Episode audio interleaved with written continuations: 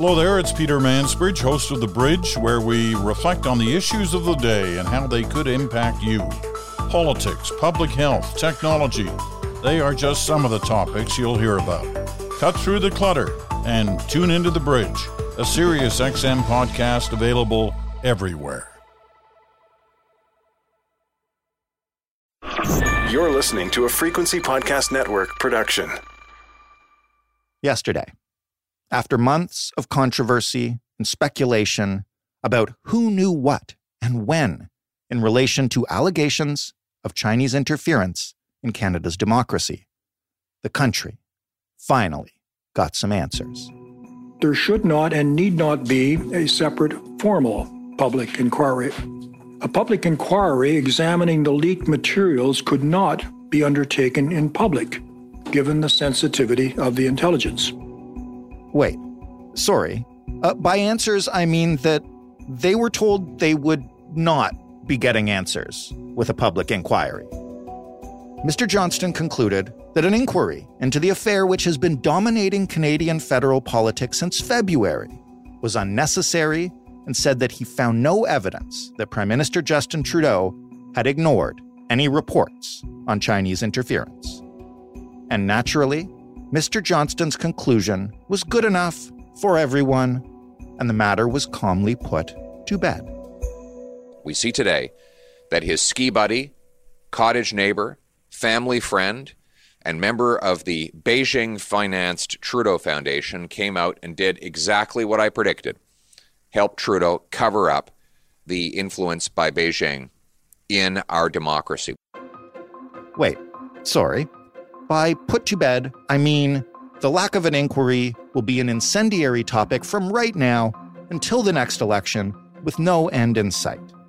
So, what do we know from this report that we didn't already know?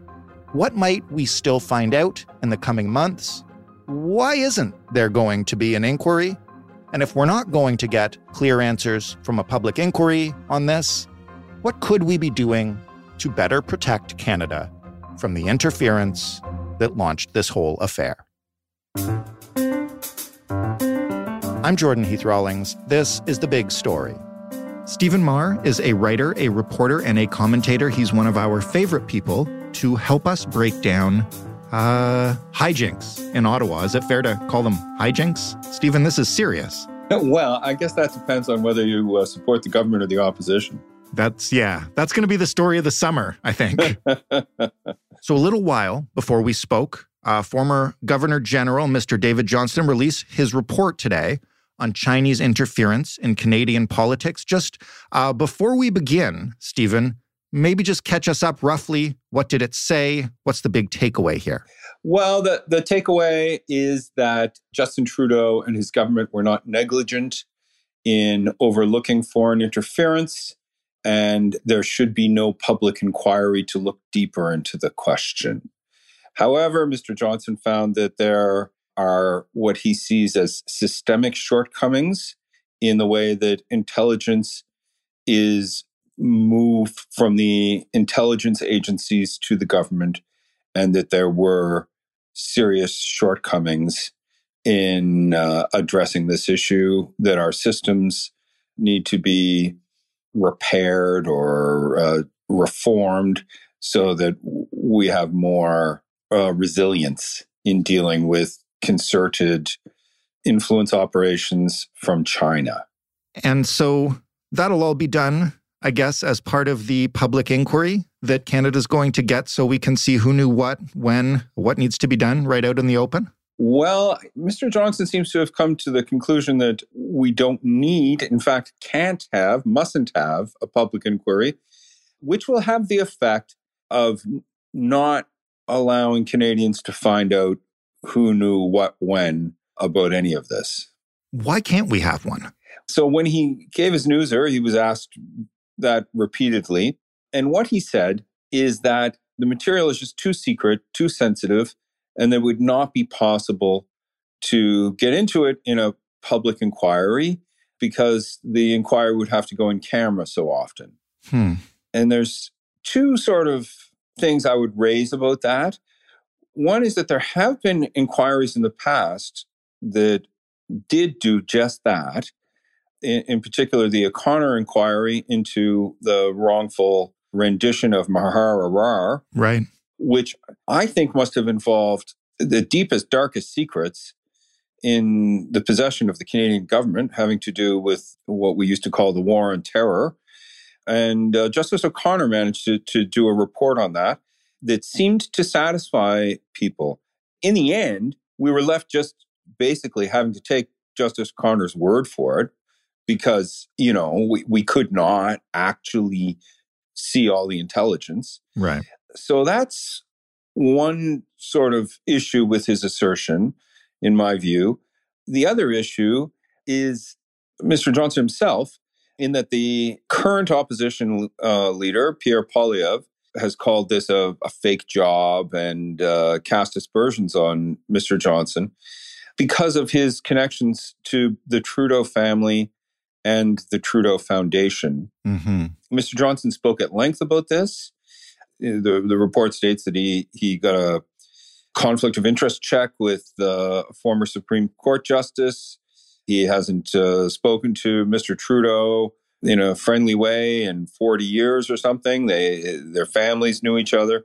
But nonetheless, it appears to me that there is an appearance of conflict of interest Mm-hmm. and Mr. Poilievre is not going to have faith in anything involving Mr. Johnston doing this. So, so politically, it does not close the gap between what the opposition wants and what the government is willing to to offer.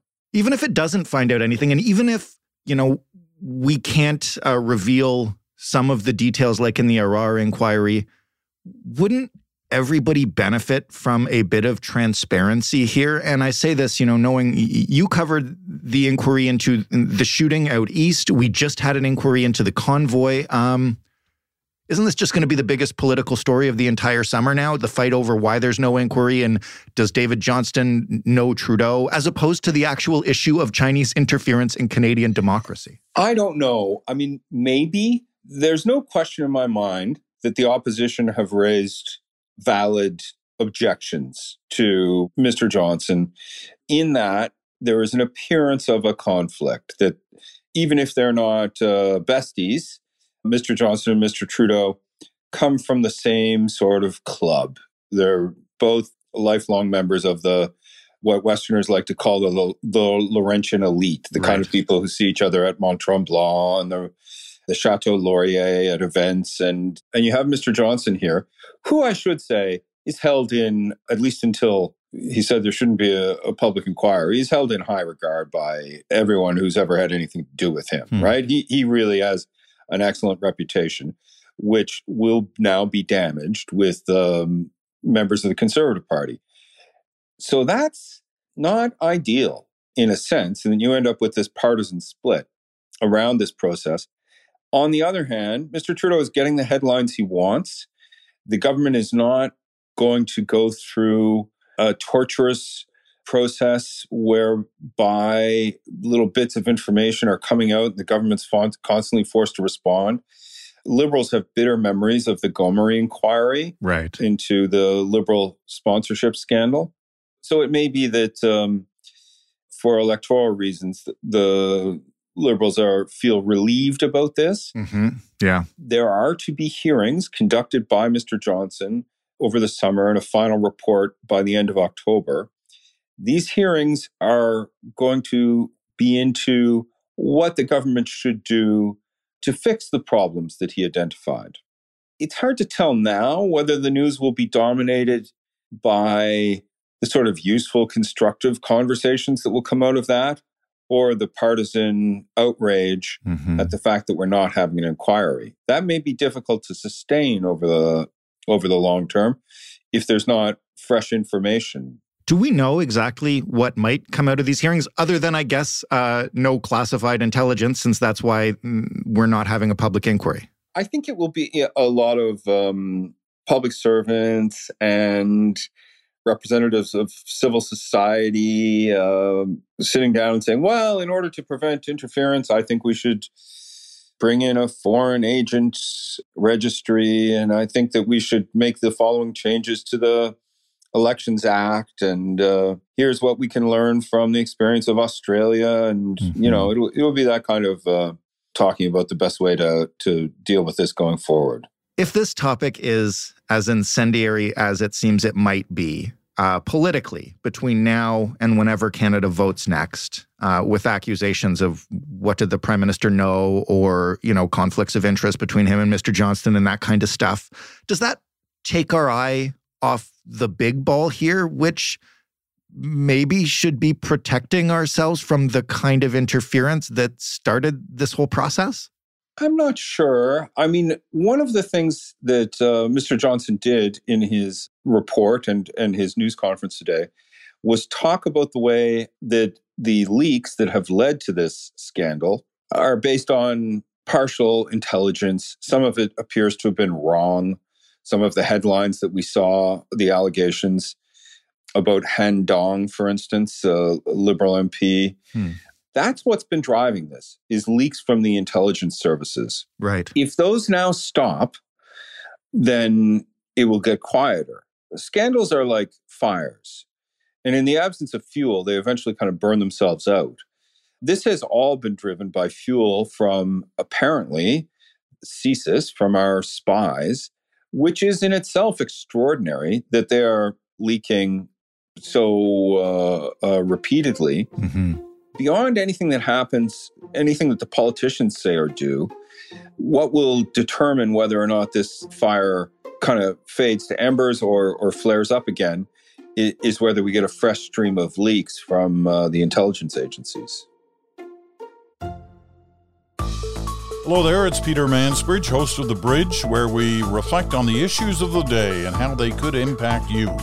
Politics, public health, technology, they are just some of the topics you'll hear about. Cut through the clutter and tune into The Bridge, a Sirius XM podcast available everywhere.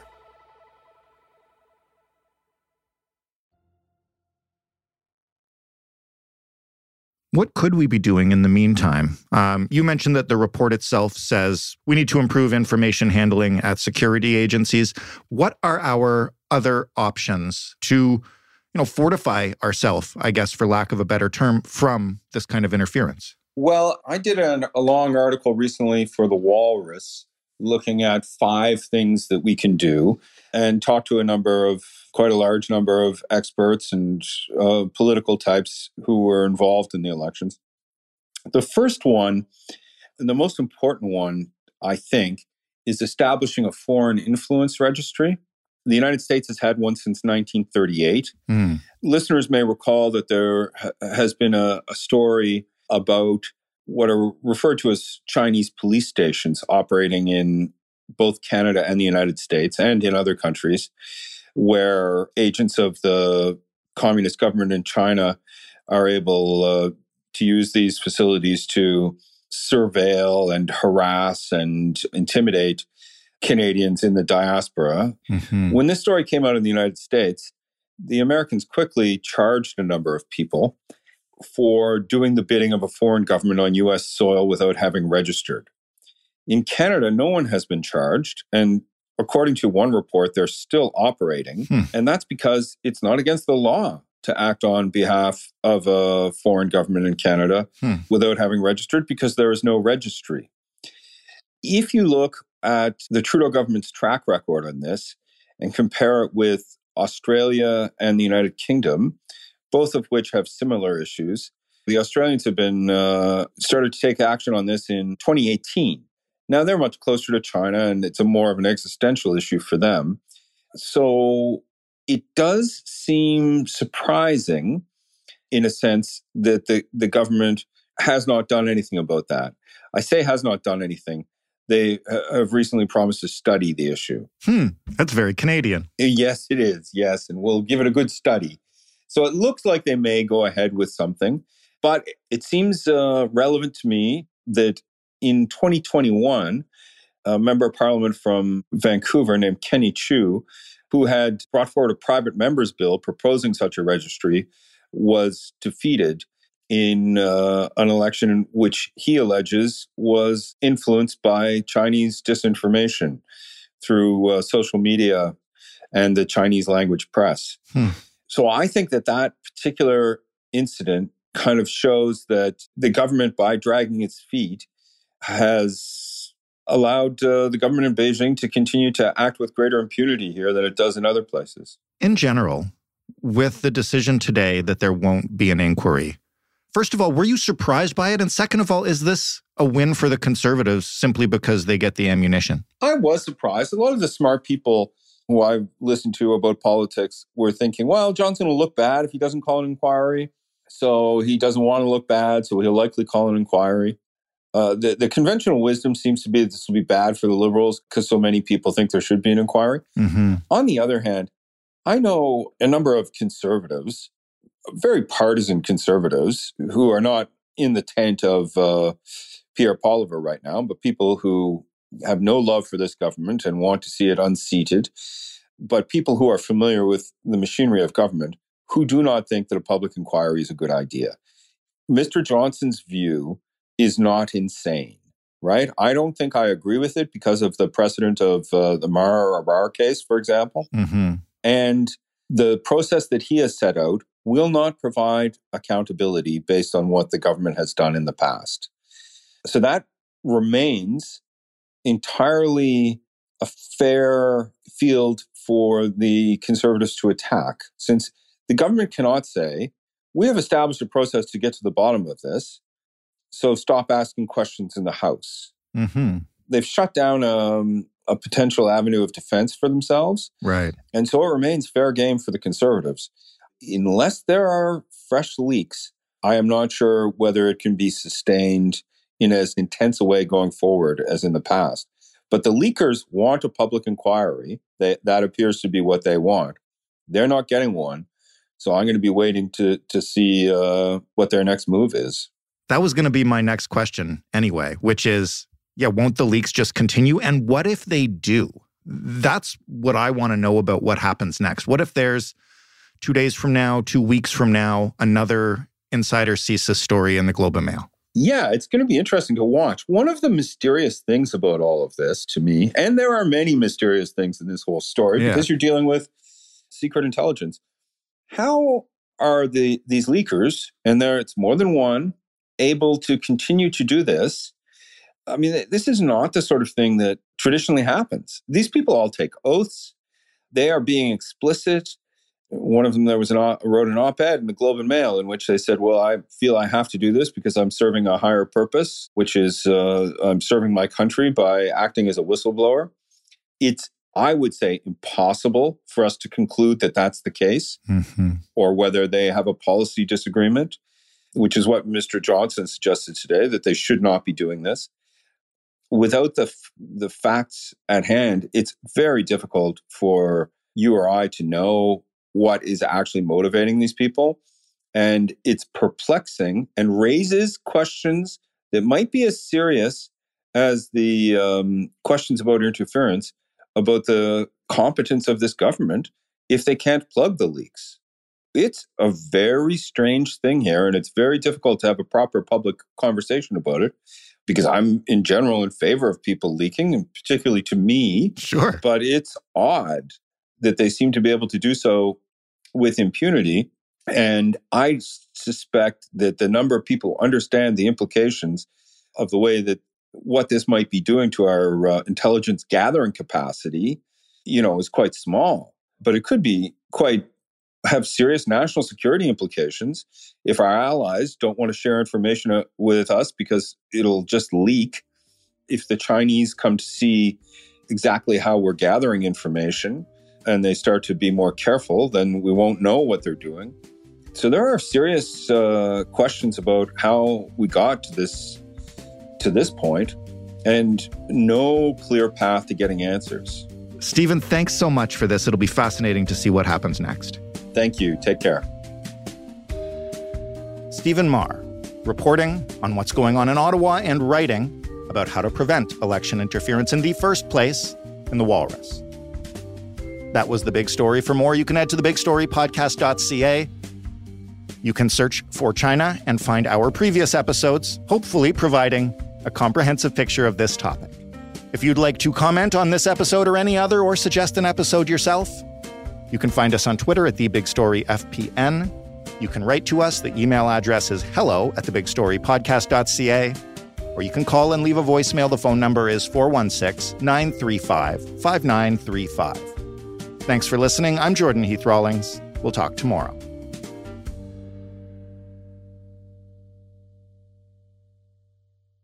Hello there, it's Peter Mansbridge, host of The Bridge, where we reflect on the issues of the day and how they could impact you. Politics, public health, technology, they are just some of the topics you'll hear about. Cut through the clutter and tune into The Bridge, a Sirius XM podcast available everywhere.